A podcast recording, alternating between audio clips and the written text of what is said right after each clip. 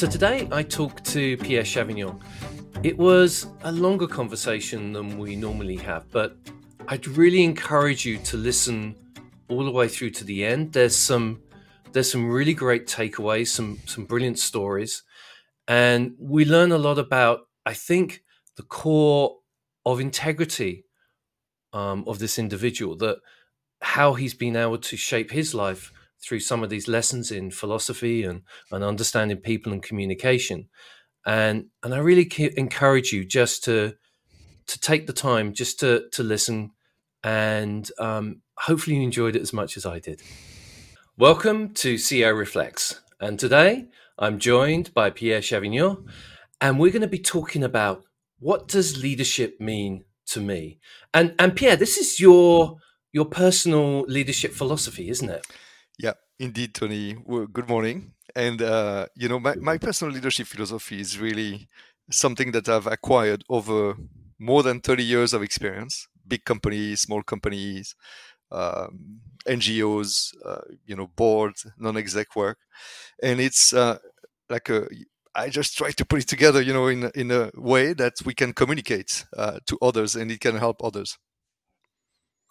Now we, we we went through and we did a we did a podcast on this um, a little while ago, but the problem was that there were just you've got this you've got this incredible document that outlines the philosophy, mm-hmm. and so I'd like today for us to go through each part of that and just just break down why why that's important and maybe some examples about how people could could utilize that in their lives. Sure. So, so I, I don't know where you want to start, but there, there are some pieces that are very critical to the uh, development of your own values, for example, development of the okay. operating uh, principles and values of a company. So you you tell me where you want uh, to start, and and we can dig in. Well, I, I think I think the first bit, which is um, here, which is the first absolute rule of leadership: know yourself and self awareness. A lot of people say that. How do you even get that? Yeah.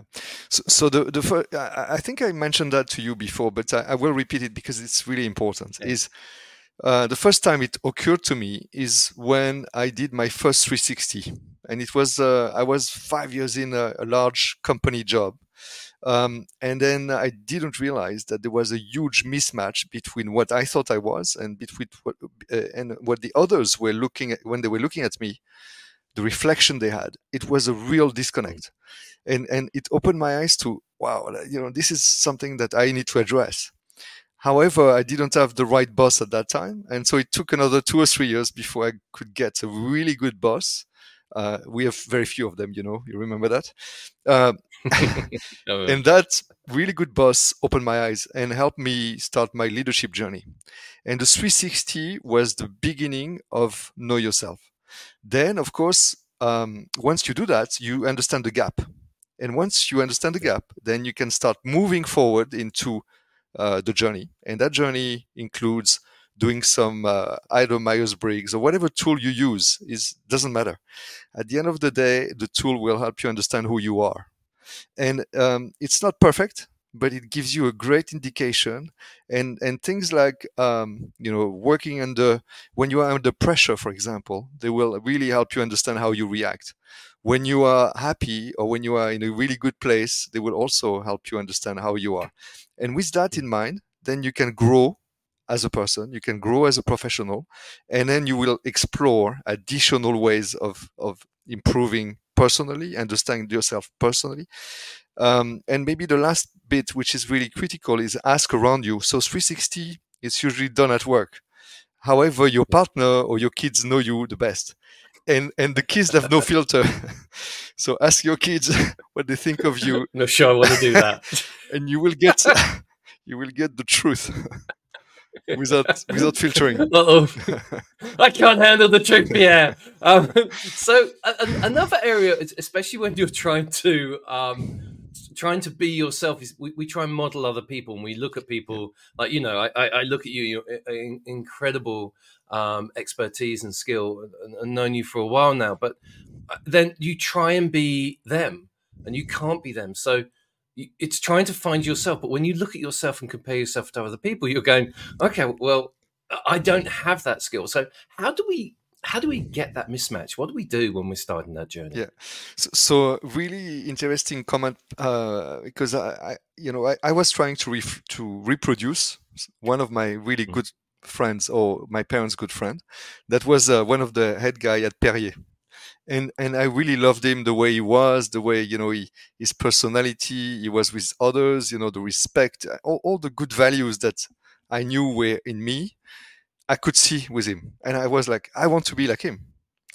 But it doesn't work like that because you are yourself, right? we are all different and you just have to accept who you are. And that's a huge piece of your personal development. Who you are mm. is, is a wonderful human being. Whatever happens, it's you. And, and you need to grow and nurture who you are. You need to be at ease and at peace with yourself. And that's what the personal development and journey does for you. So when when when we're on that journey, we, we all start that journey at the beginning, and and the, the work life balance area that you talk about.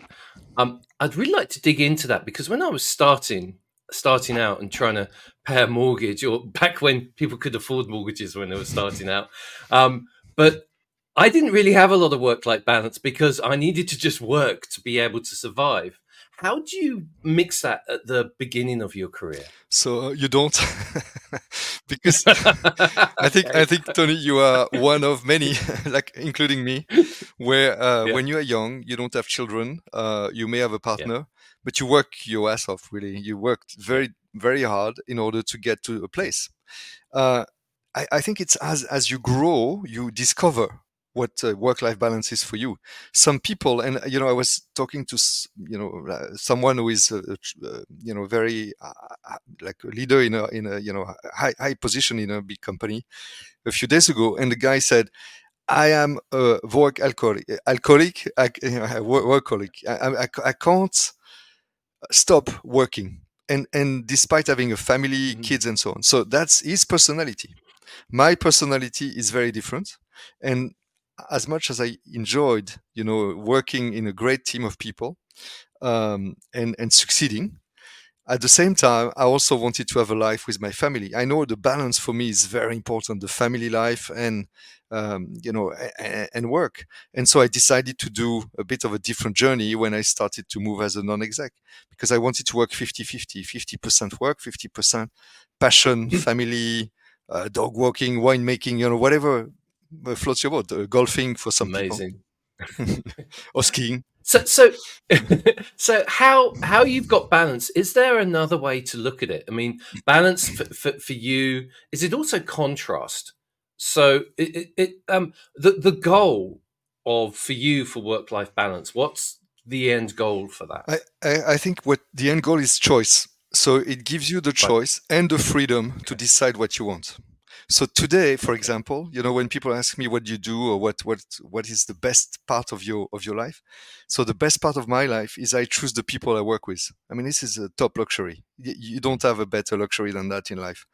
Choosing the people you work with makes um, all that value based, you know, decision making uh, connect. And, and so you choose the one person. So, for example, I, I choose to work with, with you, Tony. So every day we talk. Oh, yeah. because I like I like that. You do too. And so there is that. Yeah, I, uh, al- al- I, call that the alchemy. Alchemy w- yeah. between human beings. This is critical, and the value then then fits between the two. Otherwise, uh, you disconnect and then you part ways.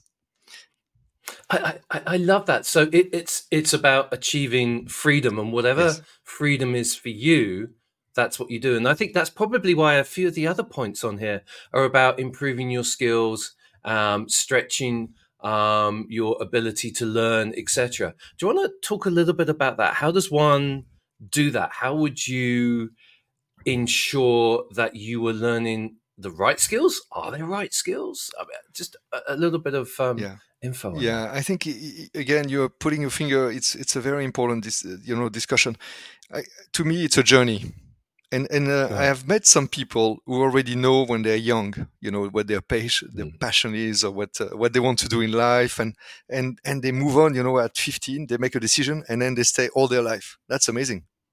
I was not like that, and like like probably the majority of us, we we uh, you know we need to experiment. We need to understand. We need to grow. We need to meet amazing people. I, if you have the chance to meet a great boss, it will change your life. You know, so you need to to have that journey, and then at some point you realize what you want to do. It's it's not something that comes up. You wake up in the morning and it happens. It's it's a long, in my opinion, it's only my experience. It's it's a long journey, and that journey at the end gives you. Uh, suddenly, you say, "Okay, now it's time to move," um, and and that's what happened to me. And when I when I move, I want then to do something that is exactly what I want to do for me as a person, but also for the people around me, and and what really you know drives my boat. No, because I, I I agree with that. I think the like I see it as waypoints, never a destination, but waypoints, and and they're fun things that I enjoy the act of getting there. I don't know about you, but when you mm-hmm. when you reach a company or you exit a company, then suddenly you go, okay, um, I'm bored now, and it's not being bored or being interested or doing things that are fun for you. Uh, how how do you get past that first stage? Because my first part of my career was not fun. The first year, oh, horrible. But how do you get past that? How do you get the fortitude to go? I don't don't want to do this, or give up too soon. Yeah. So so I'm I'm not sure. Again, it's it's the journey, and and it's there are some. Um, probably you know i can remember two or three bosses in my life that really made a difference yeah. but there are organizations like us you know like the cocf where you meet uh, talented people around you, and then they help you shape. Uh, in in fact, uh, a great example is the COCF story for me. I was working for Medtronic for 20 years, uh, and then I moved to a startup. And the reason I moved to that startup was because I was surrounded by entrepreneurs at COCF who helped me understand that there's a life outside large companies. And so they helped me shape you know that decision making they helped me understand that uh, it's not the big wild world you know where you get uh, you you don't understand anything. It's something that is can can be really interesting and feasible. And then i made the, the decision to move into that startup thanks to their advice. And i remember talking to a number of people you know about moving when i was making the decision and they really helped me make that call that that's really interesting. How because you've got entrepreneurs or people who are working in corporates and entrepreneurs or people who who like to build things or like to work outside of a corporate environment. How do you know which person you are? Because there's no rights or wrongs how do you figure that? How did you figure it out? I guess. So, so what I can tell you is I'm not a true entrepreneur in the sense of uh, I'm 15. you're fake. Right, get off this. get off the show. That's it. I'm, you're gone. Like in the sense of I'm 15 and I'm going to, you know, start selling uh, my house to somebody else and and and or or anything I have in my hands, you know, to someone and and start, you know, being the serial entrepreneur that you we we we know some of them. But i i love entrepreneurship in a sense of you know creating ownership um, uh, value creation um, developing uh, you know innovation especially in my field of health tech. It's really important to develop innovation to help patients. Um, you know so i i love that. And I, I really feel that i i am an entrepreneur at heart but I'm not a serial entrepreneur. So I, I don't know if it makes sense. You know, I'm not someone who, who will just wake up in the morning and say, I, I have a new venture in mind. And, and remember also in entrepreneurship, you have the people who can create startup companies. Mm-hmm. And then you have the people who can develop and scale up those companies. So I'm, I'm the latter. That that's I, I love that point because there are a lot of people think that entrepreneurs are the the leader, the CEO, but a lot of the time the entrepreneur is the ops or the finance or the legal person who then says, you know what, I'm going to support this person. And that that symbiosis between the drive and the solidity works really well. And and I think you've got to have it, or else, um, like a lot of CEOs would just go straight into stratosphere and would just go pop. And a lot of ops people or people who are very safe won't push themselves. So there's that dynamicism between there. How do you know how far to push an entrepreneur or how far to push yourself out of your safety zone? Yeah. So, so I, I think we are now connecting all the dots of our discussion since the beginning. Um, so what you know know yourself is critical for anybody yeah. especially an entrepreneur who starts up because that yeah. that phase of uh, um, understanding yourself will help that person become the best ceo or the best entrepreneur and know their skills uh, their strengths their weaknesses and then decide am I the best to be the CEO for the long term? For example, I am really good at mm. starting up the company, but at some point I need to look at myself in the mirror and decide that I'm the best CTO or I'm the best uh, R&D guy or I'm the best uh, uh, innovation uh, guru, eh, but I'm not the CEO to take the company to the next step.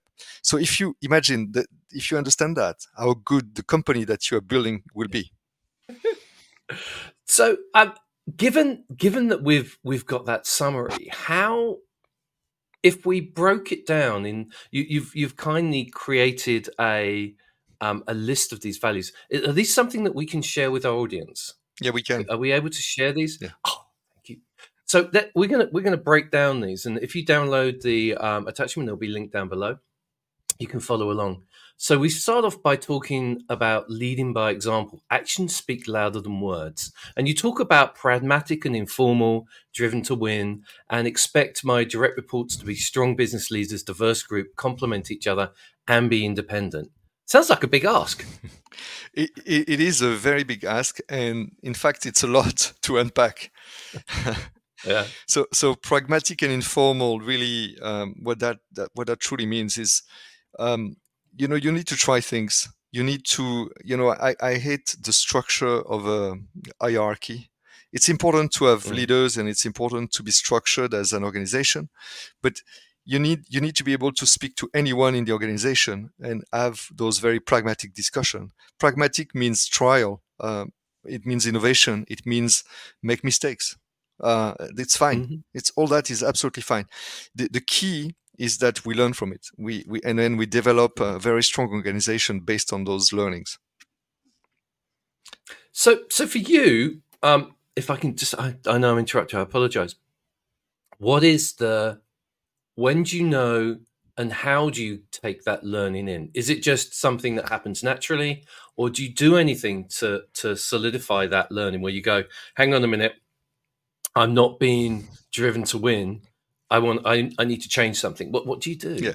So Tony, I've learned uh, with age and maturity, I guess, and experience, that one of the key things in life is asking the right question and asking good questions. So by unpack, you know, you can unpack the learning by asking the good questions that will really get the people to talk and discuss right. the learning. Once you, you know, once you can do that uh, with your organization and your people, you will see that uh, the learning happens naturally. It's it's you know you have done something i've seen it. Now let me ask a question that kind of unpacks some of that knowledge or what you have learned.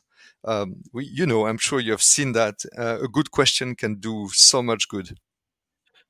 I, must admit, I, I, I, do. I love um, now that we've moved into um, like agile and where people are talking about reflect but reflect isn't a report because uh, you know a lot of people can't absorb that information effectively but a conversation when you're talking about the problem and then going through ah yes i learned that and i learned that. So for do you find that do you learn through conversation or do you find that a lot of people learn through reading? Are there different aspects or do you adapt your style to different people? So uh, I, I, want to pick up on your word agility uh, after after, but first answer the question. Yeah. So um, you learn through different ways, and and that's another thing that you learn also through your experience. P- people have different ways of learning. So I've seen people who learn by reading or by uh, reflecting. I've seen mm-hmm. people who learn by uh, listening to podcasts. I've seen people who learn by doing. I've seen people who learn by drawing. I've seen people who learn uh, by colors. It's just amazing the different forms of learning. I, at the end, I really don't care how you learn. What's really important is that you learn. And what you are also unpacking, very interesting, is a good leader is the one that will adapt to his team members. So you understand who the person in front of you is, and you adapt your question to that person, uh, personality, and and and um, and skills. Cool. So so that's where we start off with the self-awareness because only if you know yourself can you then have a fighting chance to understand how other people are different and then adapt it. I like that. So you wanted to move on to agility. Yes. How is that important to you? Agility is the number you are not going to believe this because this is the number one skill that you want in high performers and that you will find okay. in high performers so so i've i've looked you know because i was really interested in people development and, and creating a high performing team and so on. So who do i put in that team and how do i recognize the members? Agility is the one skill that you need. That's the one that goes across all the high performers. And, and what is agility to you? It's being able to um, just adapt to any situation. And being a very good listener, someone who really uh, intently listen and adapt to anything is for me, you know, it's really a quick summary, of course, of, of agility. Um, but that's, it's someone who can, uh, you know, adapting to anything means you can adapt to a situation of crisis. You can adapt to, a, uh, you know, a positive situation. You can adapt to anyone in your team. And, and, a lot of these issues are because we, we sometimes get false messages, don't we? Where you have to be rigid, you have to follow the rules, but then you need to break the rules. And which rules do I break? And if I'm too junior, I break the rules, I get fired. If I'm senior, I break the rules, I'm seen as a um, a genius because I broke the rules. I mean, it, it it's it seems to be amorphous. So how how would how would our audience who maybe if some of them are into a new area and they don't know the rules and they don't know which ones to break or not, or they're just starting their career. How would you help them with that? So agility is exactly that. I mean, you adapt also to the uh, the, the rules. when you come into a place where rules are important, you adapt, you listen, you understand what's happening, and then once you understand what's happening in your surrounding, then you can break what you, whatever you want, if you decide to do so. Got it. And, and, and, I'm guessing this is that ties into the personal values when we're talking about open, direct, and honest, where you're open to those ideas. When you're having a conversation, you're open to changing yourself. Um, so that makes sense. And being customer and patient centric. So I get that, but companies have to make money, right? So how can you how do you fix the two between the business and the customer? Yeah. So the the key is of course, you know, you have a product uh, so in my world of health tech, what I see a lot and something that maybe you know is kind of a, the wrong way of doing it is that you you have a genius who create who, who brings an idea to the table and says this is the best idea ever and I'm going to change mm-hmm. healthcare so, so with that, you go to the market and you realize that there is no place for it, or there is a place, but uh, you sell three in the planet and you can't uh, monetize it. So that's exactly what I'm saying. I'm saying bring your invention or innovation to the customer. For me, uh, it's patient, mostly patients or mm-hmm. physicians, and and try and see what happens understand the reaction, look at the traction. Can you monetize? Can you have a business model that works? Is it going to really transform what uh, the physician is doing with that patient? Is it going to transform the patient's life positively? Once you understand that, then you can move forward with your idea, innovation, and business model. The, the, what I see too often is from academic, especially, is those ideas uh, they think they're genius because they don't exist anywhere else but then there is a mm-hmm. real mismatch you know with what the market wants i mean that that's that product market fit yeah. and i think that's the the first and that must be difficult with in in medtech is because you've got all of these rules to get through before you go oh that wasn't right and you've blown the money so how do you gauge specifically in those hard or the big barrier to entry environments. How do you break down that barrier? Yeah, so, so again, it's really by talking to the, the end customer right away and, right. and trying to engage them as soon as possible. And then uh, you surround yourself with people who know. And I was just reading an article yesterday or the day before about someone who was a VC in, in MedTech, and he says, I'm sh- just shocked to see how many pharma people, you know, think they know MedTech or biotech people. and it's true I mean, we have we have different world. Really, there is a different world between pharma, biotech, medtech, health tech, and digital health. You know, it's everything is has its own rules. And what's really important is you surround yourself with the people who have the knowledge, not people who, who think they do. so, so, so these are smart women and men, right? Why do they think that? What, or, or maybe a better way to ask the question is, what, what advice would you have for people who maybe feel that they know a different area, out of good reason, but maybe don't actually know that area. How would how would they figure that out? Ask a question or two, and then you know. I mean, okay. it's okay. it's really easy to burst the bubble. Um, it, at the end, it's the difficulty for a CEO of a young CEO of a uh, let's say academic startup is they can't do it because they don't know. So you again, you need to surround yourself with someone who has the knowledge yeah. of your market. Uh, and, and vertical, and then uh, work with them in order to build you know the right ecosystem around you the, I, I, like your comment about uh, you know you have to understand that it's it's not too late before it's too late because otherwise you yeah. you waste all the money and then uh, uh, you know you you end up not having anything um, the, here, you know, the difficulty and the challenge of medtech is the time it takes to go to market. And uh, it's often that you need to invest uh, 50 to 100 million before you can get a product to the market. So you better have the right people around you and the right investors. Also, very important, you know, the, the people who really understand the, uh, you know, the clinical journey, as well as uh, re- regulatory and reimbursement. I mean, so, so we then we then talk about that tough love part, and and maybe that feedback that you're giving people, it's tough love. And so, what's what is tough love for you? How do you how do you know if it's too tough or not tough enough? So uh, you don't. you just, okay. The, on, the, only way the only way is to use the. Thanks for answering the question, yeah. Pierre. no, no, I'm, I'm, I'm telling you the, the my my way of thinking, but the only way is to really look at the facts you see something yeah. happening okay. and then you give it back as a factual feedback and try to adapt if you know the person to their personality so that you don't mm-hmm. they don't take it the wrong way I, let me give you an example i just saw uh, oh, my son was reading to me this morning it was very funny we have we have a, a, a good uh, good enough football club in our little village in in Switzerland. And um, there is a one guy uh, who plays in the first team who is a former professional football player, and uh, I, I got to know him really well, and I really like him. He's an entrepreneur, so he, he's trying to build a company, and he's also helping the team. You know, he's a great person to give feedback. I've seen him give feedback to someone, a player. Do you remember that football players have a big ego, even at the low level? Uh, I've heard. Yeah. In England, no, they don't have egos at all. It's, it's egoless. Sport. Yeah, right. and so I saw him give feedback once to uh, this guy, and he was amazing. And and here there is a, a story about the the coach.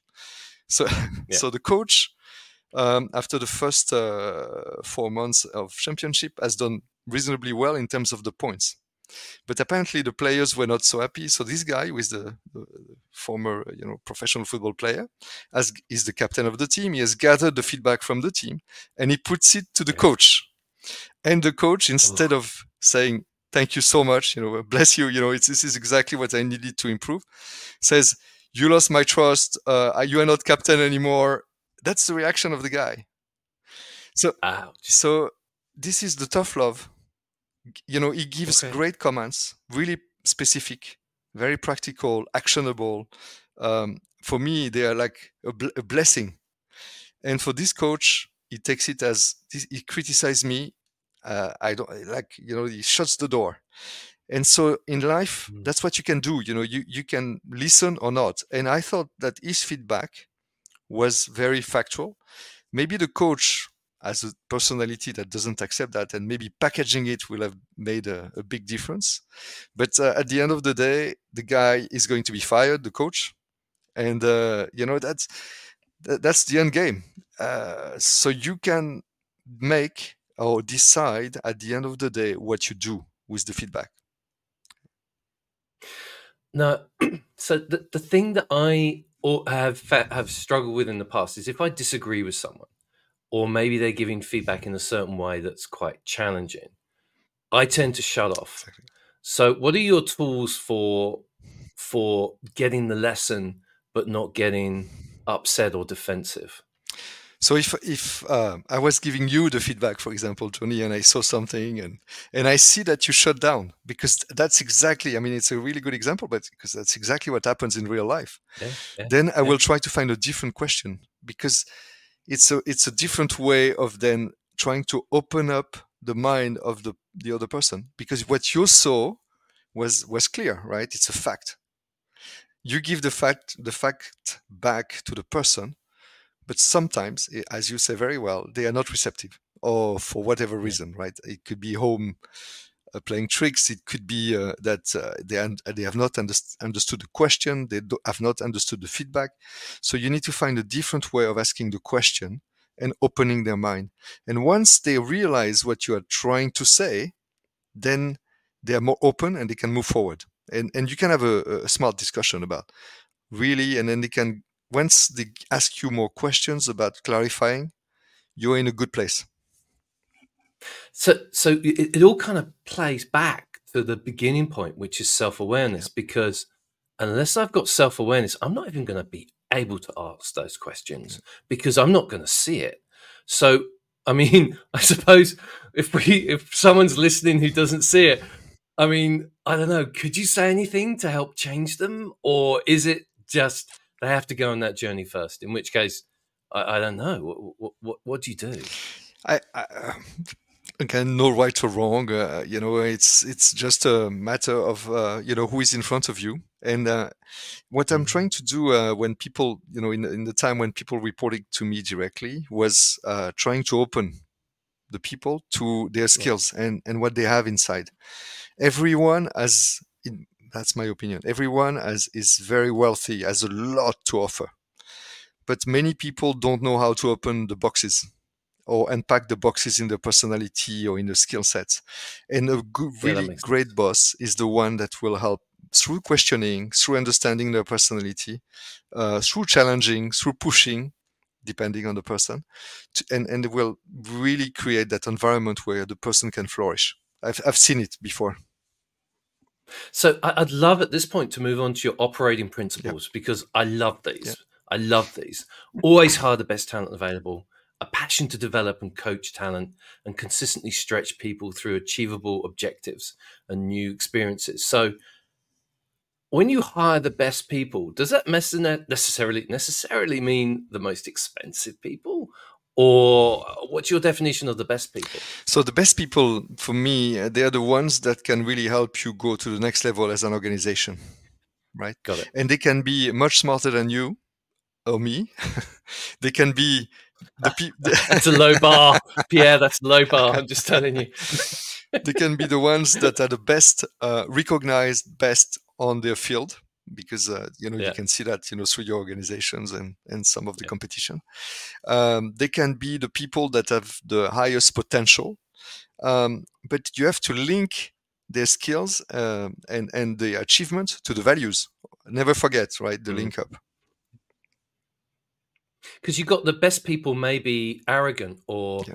maybe particularly nasty people and and I don't know I've read a whole bunch of things about saying if you have really good people if you have high performing teams don't like each other high performing teams like each other I mean how do you how do you create that team yeah, liking so liking is not what you're looking for you're looking for what's what I'm trying to highlight here, like the tough love, you know, the honesty, the directness, the openness, the fun. That's that. Those things are what you're trying to create and so okay. people can have a they don't need to be friends at work but they can have a, a, very serious discussion or you know especially when there is crisis because that always happens yeah. you can have those discussions between uh, team members and and they can find a way to resolve you know whatever it is in in the middle so, so if you're in a team and people criticize with tough love so you could call tough love as giving feedback that maybe the other person doesn't like if they're not open to that and you're not seeing it, do you stick it out, tough it out, or do you just move? What, what, would you do? Um, so again, it depends who is in front of me. But imagine that it's a high mm-hmm. performer that I, I want to really develop in my team. The way I will do it is try to find a different way to go around it. I try to understand okay. why are they reacting that way, and let me find a different approach. Uh, and maybe I leave it on the, uh, you know, if it's really a negative discussion, okay. I leave it and then we take it on the next day. But we need to, you know, to blow the abscess. We really need to get okay. to a place where people understand what's happening and, and, and there is peace. So, so I'm really interested. What are your top three leave it lines, if you don't mind sharing them with the world? When you know that someone is, it's a difficult situation, how do you leave it? I mean, how do you end a conversation? Do you go mic drop, or what do you do? How do you end it? leave a conversation is really about take, taking it to the next day. you don't leave the conversation. You just say, okay, maybe it's not the but, right but, time. But what do you say? Maybe it's not the right time. But what do you say to? Would you just say now isn't the right time for this conversation, and then you leave? What are your kind of? How do you leave a conversation? I'm just re- just interested. Well, you leave a conversation. Ah, yeah, I, I see what you are trying to get to. So, so what you where do you leave a conversation is usually usually an action. It's usually something a commitment. So, right. this is what I have seen. You know, that's okay. The fact. This is okay. Have you seen it? Okay, let's have a discussion. Um, person asks the question. You have a debate, and then at the end, so what are we going to do next? Or what you know in that type of situation what are you going to do differently? Or what what will be um, you know uh, how can i help you be a different person when that happens? Or got it. So rather than leaving a vacuum where you're just going look i'm out of here. I'm not going to have this conversation you go right can we get back to this tomorrow when we can do x y and z? So you're actually um, projecting into the future and talking about what you might be able to do. Okay i like that. I get it. I get it. Um, Sorry, you can say. No, I, I think what's the key is really that it's the personal development piece and it's the action right. action that you need to do in order to keep developing and that's why for example i talk about um, you know stretch people through uh, you know different assignments because that mm. that's what you, comfort zone is the worst you don't I like my comfort zone. It's comfy. I'm going to take you out of your comfort zone soon. no! so, so that's the worst thing, you know, in an organization. You don't want that. You want people who are mm-hmm. always mm-hmm. learning and always uh, stretching each other and pushing the boundaries and innovating and asking question or, or suggesting, you know, why can't we do that? Okay, do it, you know. Yeah. So, so I, I, get that in a mission based mm-hmm. company or a startup. We're going to go over here and we're going over there and follow. We're going to do it. Great, great, great. All that kind of stuff. But if you're in a corporate environment where the stuff really doesn't change that often, mm-hmm. how do you keep stretching? How would you do that? Well, in my organization, where you know where I had something like 700 people, we, we would do that. Meaning, you always find a way to do it because you you don't care. At least for me, I, I didn't care. Uh, I was supported also by the top leaders, but at the end, even if you, yeah, good to know, yeah, yeah, good to know, it helps. But if even if there is someone who doesn't want it, and I had that at the beginning of my journey, I just tell, told them this is the way I'm going to do it. If you don't like me, you can fire me. That's fine, but I'm not going to okay. change my way because I think this is the winning way. So, so, basically, when everybody who you manage, you say, look, you, is it like a, a, contract? You say, look, I'm going to push you as hard as you possibly can be pushed. And you know what? You tell me when you want me to stop. Yeah, I like yeah. that. I yeah. like that. I think that's a really nice way of doing it. One thing, Tony, that um, I, I yeah. want to pick up also on our conversation, which is very, uh-huh. um, it's very borderline. So we, I, I, think I gave you an example before about one of my team member who had the right values, and for four years uh, he was he was uh, head of region, so very important in terms of revenue and leadership. You know, maybe a team of I don't know 150 or 200 people mm-hmm. with several countries under him. So, so very important person, right, in the organization and reporting directly to me. So the right values, and I really like the person. But after four years, I decided to get rid of him because the results were not as I expected. And the difficulty here is we are on a gray zone because you have the right person mm. for the value, but he has not taken enough risk, I guess, or pushed enough his teams or changed enough or to, to do you know, to see that the results were completely changed, like upward trajectory in terms of numbers. And um, I, it was a very difficult conversation because I, I liked the guy and he was completely engaged with the organization. But I decided that you know we could not keep doing uh, with the results that we had. How do you make the decision to move or to remove someone from the organization? So exactly good good question so because this is exactly what i'm trying to explain here so the the very easy one is when the values are not aligned right? So i. I give you another example. So in a in a previous organization i was um, i kind of replaced a, a, lady who was very smart really amazingly smart.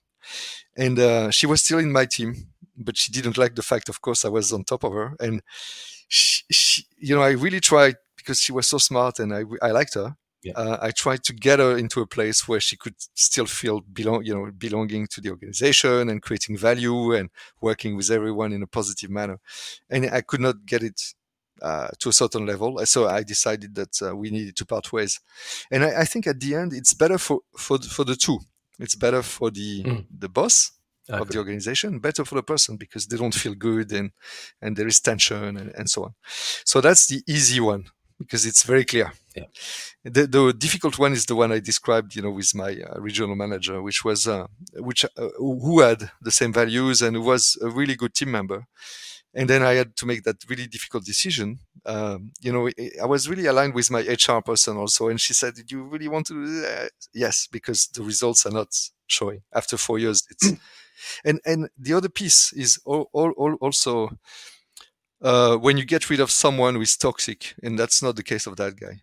Yeah. In an organization, you see, uh, you always say, "I should have done it earlier."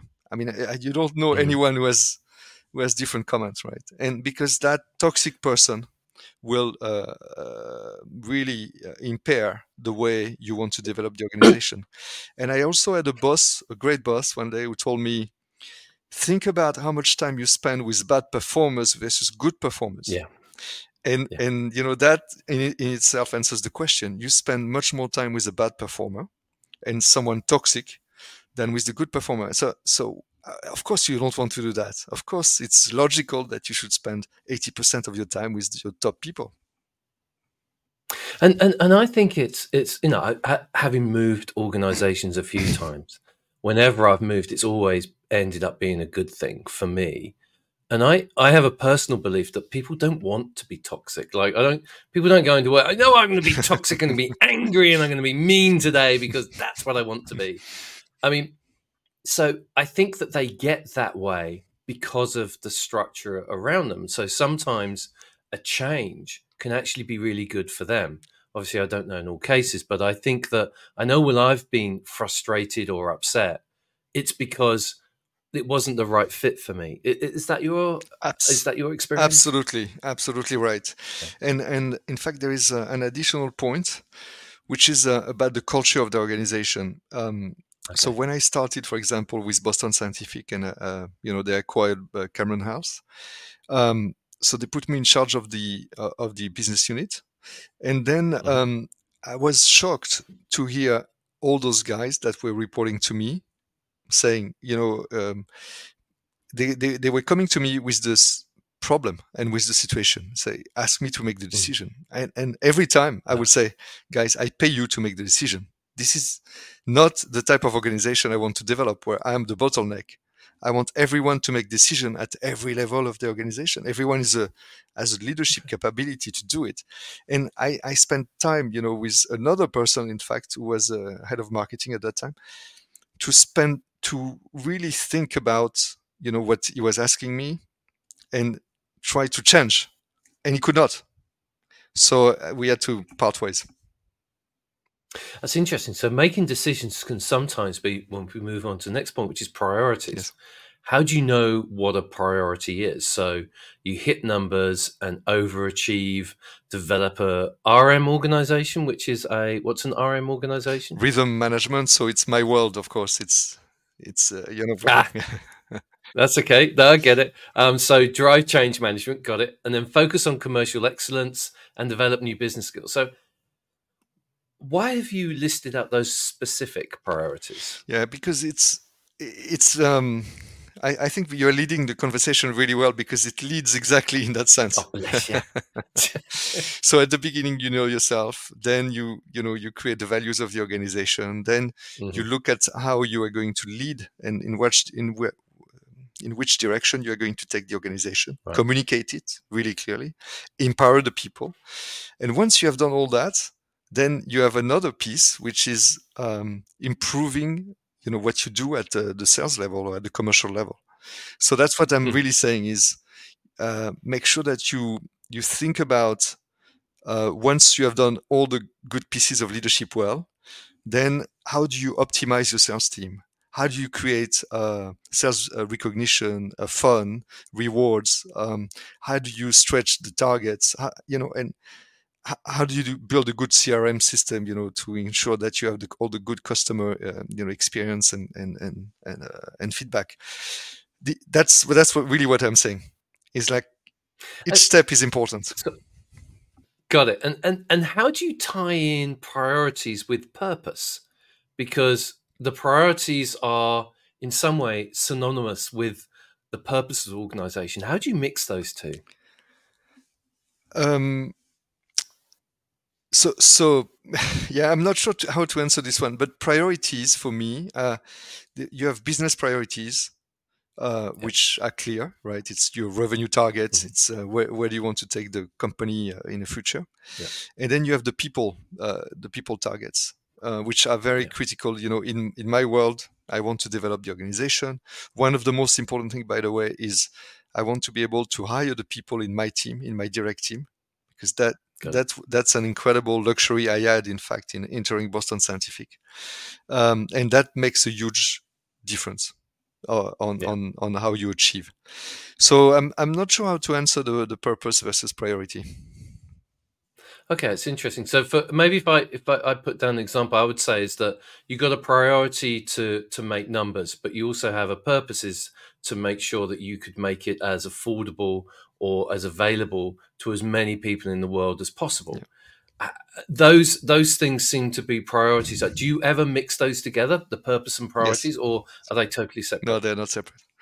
And and uh, especially in my world of healthcare, you know, we really care about yeah. patients, and we really care about uh, the human beings at the end of the equation because they will receive our product and they will be yeah. uh, impacted you know their families will be impacted but hopefully it's all positive it's you know it's never 100% positive but it's it's massively positive for their uh, quality of life quantity of life uh, mm. and and for their families because we care also about you know if it's if it's your son for example that needs a, a pacemaker or yeah. something like that or a hip yeah uh, what you care about is that you, dad, and mom, and, and brother and sisters, they also support. And so that's what we are really looking at. It's not only about revenue; it's really about taking care of uh, the whole ecosystem. So, so I like that. I think a lot of people forget that is that that's one of the the major driving forces why people do these things, yeah. and and it's really lovely to hear that that, that that's an underlying purpose yeah. beyond everything you do. That's lovely. Thank you. Um, so we, we talked a little bit about the priorities of team, but then we we move into your expectations on the team. Yeah. Do you want to talk through a little bit about what your expectations are? Yeah. So we talked about openness, collaboration, accountability, risk taking, leadership, winning, enjoying, mm. clear strategy, focus. You know what a lot, do you, Pierre? Flipping heck. those are they, they are in you, Tony. You'd have fired me in the first month. they are in you, and that's why I, it's it's a long list, but it's not so difficult to do. okay so o- openness and collaboration uh, you know if you start if you start from the top of my list and again there is no uh, here there is no priority i think it's they're all okay. that important openness collaboration i mean it's kind of clear right it's you i want an organization where people talk to each other openly and collaborate mm-hmm. so if you do if you know something that i don't then uh, share it with me in a way that i can learn or i can i can really take it on and it will help me become a better human being or professional. Um, accountability, ownership. So that's one of the big one because I've seen, and I'm sure you have seen, so many organizations where people say it's not my fault. You know, we didn't reach the numbers. It's it has nothing to do so, with me. So was meant to do that. Yeah. yes, somebody. So and so was doing that. I didn't do it. Yeah. Not my fault. Don't look over here. Over there. Yeah. Have you seen the meetings where um, one person is in charge of, uh, you know, at least you think it's clear, you know, there is an objective and and then they come to the meeting and it's like nothing is done or it's him who should be doing it. Hey, come on, you know, you don't do that. and, and it's really difficult because you don't know where the challenge is or where the issue is. And I think that's the thing where you have silos or where people aren't working together. And I think it comes from, um, it, it kind of comes from the management. If managers um, create that or allow that to happen, exactly. and, and this is why I love the reflect um, methodology, is it's no blame. I don't care who did it. I don't care who, because we all have problems. We all make mistakes. It's part of being human but I want to understand what the cause was, you know, the five whys, what went down to it. How do you foster that in your teams? Yeah, that that takes time. It really takes time. And okay. it starts with you, but it starts with your team. So what you want right. is your direct team. And sometimes I got frustrated, you know, with my direct team. It's like, guys, you know, we we know what to do. I mean, I love you too. I I love you all, but you need to be more uh, i don't know open with your teams or unlock their potential or be uh, uh, be more in a questioning you know so, and and and many times when you're under pressure the uh, the outcome is oh i'm going to tell them what to do. It's like human being how do you fight against that? How do you fight against that? Because how do you craft that? Because you want to but the minute you tell people what to do you remove their agency to learn in my humble opinion anyway. exactly right. And also i believe that strongly. And the difficulty is when you're under pressure that's a, a lot of yeah. the reaction is is exactly like that and so what you need to do is keep developing yourself and and with with the help of your boss or or you know or yourself when you realize what happens and understand that this is not the way to do it if you really want to have the best of your team, keep telling them, you know, this is the direction and you are free to do what you want to do to get there. And and how do you on a day in day out basis or week in week out basis what what actions do you take to make that a reality? Again, it's the tough love piece. If you see it, okay. you address it. Um, Okay. If you challenge the people right away when you when you see that they are going down the route of uh, uh, I tell you what to do, challenge it. Yeah. If you don't see it, it's not simple because you you see the result, which is not good, uh, but it's it's very difficult to address if you don't see it. How do you pick it up in your managers um, so they're not replicating it in in their teams? How do you spot that? You see it if you know if it's happening in front of you when they talk to someone, okay. when, when they send an email, you, you can really see it. And then you pick, you it. pick it up with them. So, so you've got to be everywhere. You've got to have eyes everywhere. You've got to make sure that you are looking, actively looking to find where there are areas for improvement. And it could be that, you know, that manager isn't, you know, they, nobody sets out to be a tyrant or nobody sets out to be a micromanager or a CGAR manager or something like that, but it, it just happens. How when you see it, what what would your conversation with them be like? I'm just really interested in like actionable things that that people who are yeah. who, who who are listening and, and, watching can can do. Yeah. So, so, when you see it, you pick it up and say, okay, this is I've just seen this, um, and yeah. then you unpack it with the person. So remember that I'm talking about because this is the fine line.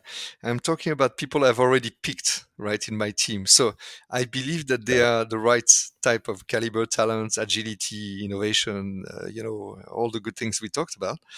And and so it's we are fine tu- here. We are fine tuning. We are not. Uh, it's not. It's not like the raw diamonds that you want to shape you are fine tuning. And so we have already the trust, we have already the openness, we have already that direct, right? And so I can say, yeah. you know, hey, so and so, you know, I've just seen this. Do you realize the impact on your team?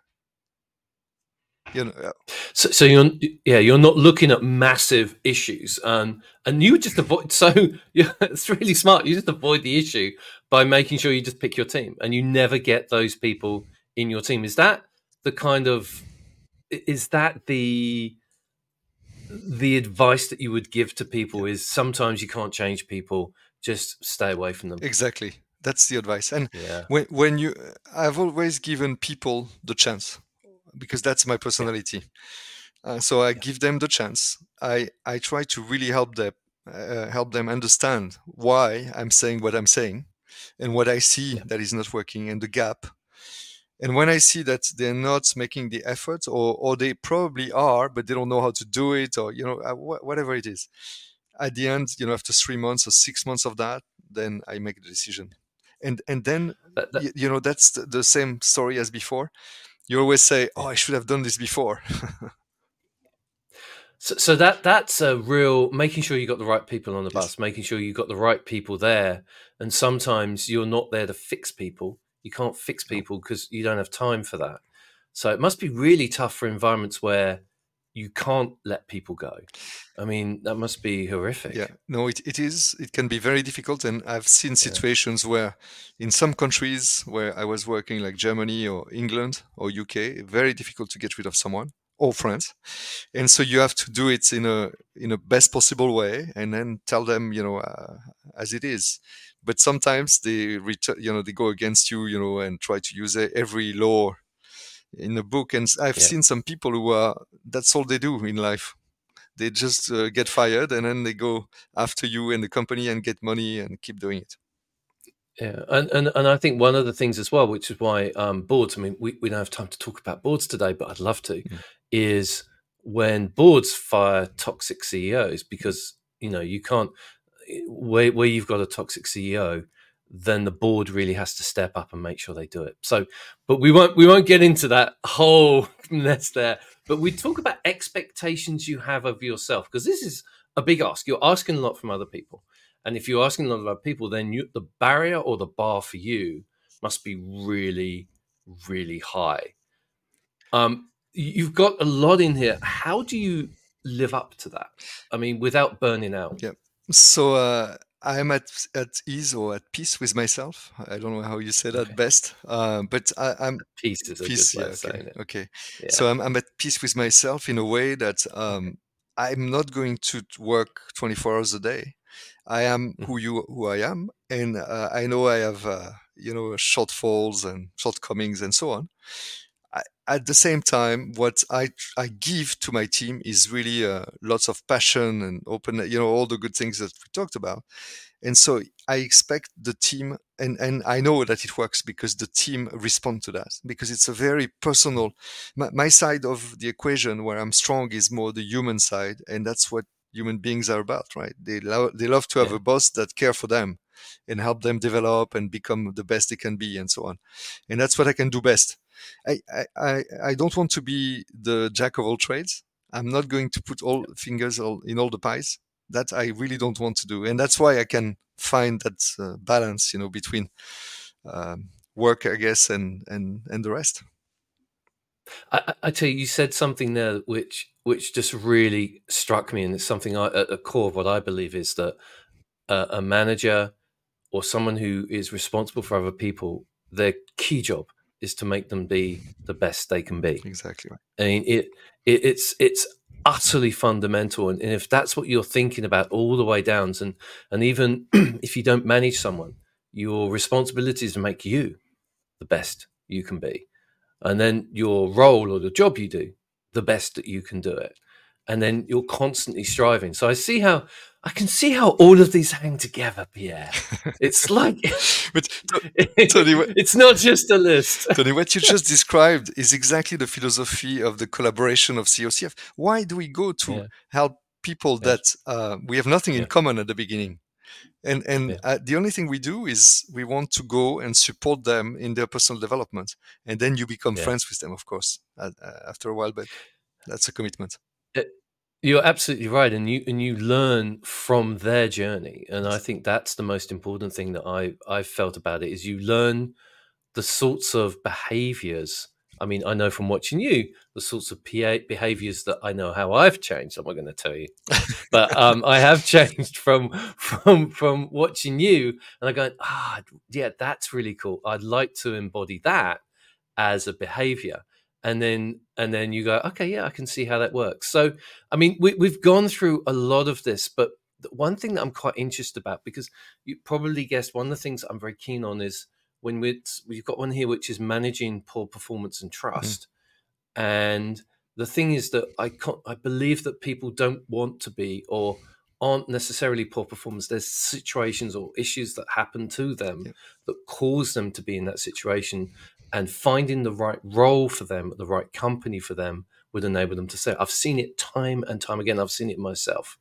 How do you then manage that um, quote unquote poor performance? Yeah, so so I mentioned that a bit before. It's really about yeah. uh, ad- addressing it in with empathy. You know, make sure that you um, you give them the chance. the The key is really to give the feedback. Say this is the yeah. gap I've seen. You know, and those are the the reasons why, and give them the time. So that's my belief, right? Give them like three months or uh, you know, sometimes six months for some, um, and then see what happens. Help them if they need. You know, my, like I always say, my door is open for you. Mm-hmm. You just tell me if you need something, and then we can have a, a discussion. But I, I also, um, uh, at the end, you know, you have to to draw the conclusion. You can't go forever, and until they find yeah. their mojo, right? They need you need to that, that's always the uh, you know the, the leadership piece is when do you draw the line um, you give them the tools you give them uh, the freedom you give them uh, the support yep. maybe you coach even sometimes for some people who yep. you really think they can succeed um, and at the end it doesn't work you have to say goodbye and it's better for we, we said that before but it's really important mm-hmm. it's better for both it's better for the organization because the, the, the, team will will breathe better or have more oxygen and then it's better for the human being that is uh, going outside of the organization because they might find their match or their fit yeah so it seems like you've got some pretty strong boundaries that that you work to um, your non-negotiables yeah. and and one of those which i think is the core of this is there needs to be honesty from you but honesty from them as well yeah. and and not making excuses. But if it's not my fault, Pierre, I mean, actually, if it's not my fault, then it's not an excuse. It's just I didn't do it. How do you draw the line between excuse and just telling the truth that somebody else screwed up? So again, it's impact, you know, unpacking the facts. Okay.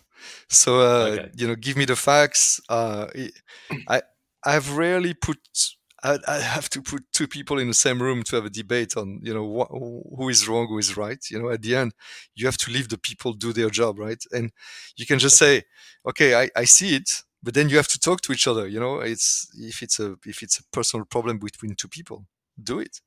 Yeah, in in my personal experience, I had um, one that got got to me because uh, and and I don't have some, you know, I'm very resilient, so it's usually it's hard to get to get under my yeah. skin. Um, I, it was someone at parity with me, uh, a, a, lady who was a fantastic expert at uh, reimbursement and and some of the things that are very critical in our business, and yet I could not get a level playing field with her of understanding each other and and finding a common way to work together. It was very challenging and I was really bat- battering myself, like, you know, how is that possible? That I, you know, with everything I know, I cannot find a way to be reasonable in our discussion. It was always like uh, it could not work, and so I'm I'm not sure at the end. You know, I, I think today I, I, will be a better person to talk to or to or to move forward with that kind of person. I think it's really you can make mistakes and you are not perfect and uh, that's how it is and, and you have to accept sometimes that it doesn't work with some people I, I think I think that's very brave. I think one of the, the key things, and brave of you to say as well. I think one of the key things is just having that experience, just putting yourself out there, putting yourself into these tough situations, putting yourselves into these uncomfortable situations that we don't always want. And every time I've done that, it's taken a while, but I've gone, okay, so there's a silver lining here. There's mm. there's some there's some good as well as some bad, and then you build that up. So I think experience is is vital in those areas and experience doesn't mean age you can put yourself into tough situations every single day and gain experience very quickly. And I, I think that the two are separate. So, how do you put yourself into tough and difficult situations so you can get some of this learning, Pierre? no, no, I, I do. Uh, and, uh, you know, I'm, I'm trying to be humble about the whole thing because um, sometimes you don't find the solution or the key. But yeah. what I have done yeah. lately, uh, lately, you know, it has been uh, a journey with, in fact, thanks to uh, Woody at COCF, uh, we have worked a lot on ourselves. So it's okay. how do you um, take a step away from the emergency? How do you, we call that the grab in our discussions, but how do you take a step away from uh, something that is annoying and take a step back? So it's usually by breathing or by you know by being aware of what's happening and then it makes you think on how you're going to address it instead of like you react right away and then you become aggressive and it doesn't work and okay. so that has really helped me a lot in terms of okay i see something that i don't like but give me a minute you know to regroup think about it maybe uh, put my body into the right place physically mentally and then address it no, it's. I, I know that there's one thing I, I, I can't remember who it is, but um, one of the things I do with that is I say that's interesting. Can you explain why you said that? Or that's interesting. Can you explain um, what that means to you? And just having that separation because you're acknowledging the other person. Because people will generally only be either aggressive or angry because they feel justified in that. So there's got to be something there's got to be a reason behind them saying that and there's you know there's other issues going on. But generally i think that being listened to and being heard because you know i've been on phone calls where i've waited two hours and i've been cut off and i've phoned back and i've lost it. And you sit there going i'm a calm person. How did i lose it after waiting on this call or or having a problem? So we all get to that situation. How do you personally prevent yourself from getting to that point? Yeah, so so today is different from the past, and I've learned a lot. In fact, in the last two years, so maybe another element is always learning, right? Always be open to new ideas, and um, it's really about breathing for me. It's about uh, putting myself in a oh, space okay. where you know I can I can be you know, I can, you know, I can show it in front of you, but it's really about standing up straight, making sure that you you have a deep breathing exercise, you know, through your navel, uh, for three or four deep breaths and that resets Got completely okay. your body and your brain. It's just amazing tony how it works. And and that has really helped me address a number of uh, scenarios that i would have uh, with my latin blood you know i would have jumped on uh, in the past.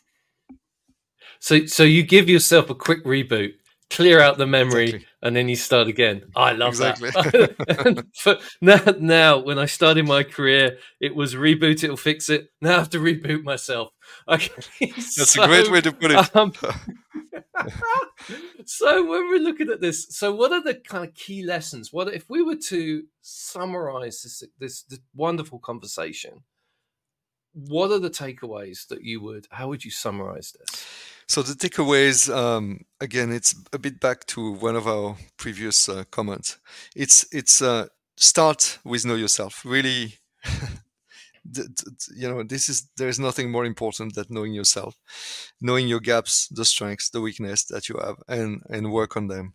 Surround yourself, you know, with the right quality people, um, because that will really make a huge difference. Then, um, whatever you do, you know, startup large companies. Um, once you have your team together and, and, and you understand who you need, then make sure that you have clear objectives, clear views on how to achieve your uh, whatever you want to achieve. Then you have to establish who you are as a person, uh, personal values, mm-hmm. and then organizational values. Try ideally they match that will be uh, useful. And then you uh, from there you move forward um, and then you will learn all your life of course and and you will make sure that you keep developing the people you work with because that's the most important at the end. And and remember that the biggest freedom is about choosing the people you work with. So interesting. And what would you say if someone was to do just one thing, or if you want more, in the next 24 hours, what would they actually do? What would you recommend they do? Um, yeah, in the next 24 hours, it's uh, ask questions or try to think about questions because that's something you can do now or today or tonight uh, that will unpack some of the challenges you are facing. Unpacked with the other person or with the organization or with your family, anyone that surrounds you closely. Uh, try to think about those questions because they will make a huge difference uh, in your outcome. Pierre, thank you so much. I've really enjoyed this conversation with you. There's so much in here.